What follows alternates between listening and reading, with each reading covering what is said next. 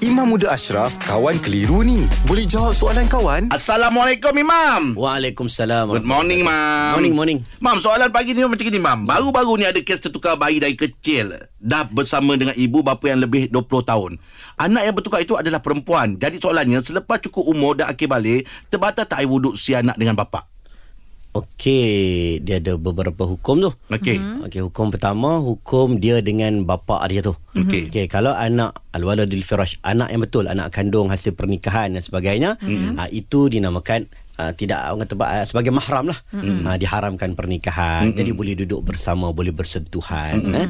Tapi kalaulah bukan bapa dia yang betul, mm-hmm. dalam kes ni berkemungkinan dianggap sebagai anak angkat lah. Mm-hmm. Uh, sebab dia bukan bapa yang betul, tertukar, mm-hmm. tertukar. Dulu tak tahu. Mm-hmm. Kalau tak tahu tu cerita lain. Mm-hmm. Dia maafkan insya-Allah. Tetapi ini dah tahu dan confirm itu bukan anak dia mm-hmm. yang asal, bukan mm-hmm. anak kandung dia. Maka hukum dah berubah.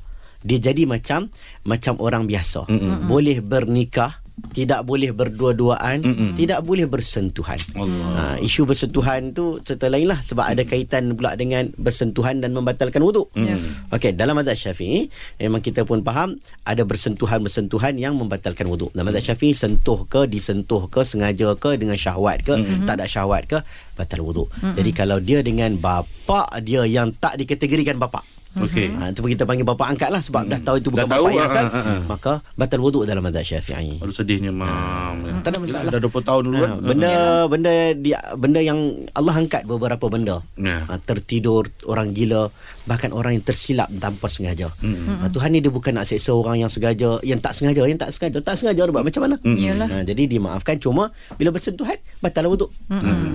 Okey Terima kasih Mam ya Alhamdulillah. Selesai satu kekeliruan. Anda pun mesti ada soalan kan? Hantarkan sebarang persoalan dan kekeliruan anda ke Sina.my sekarang.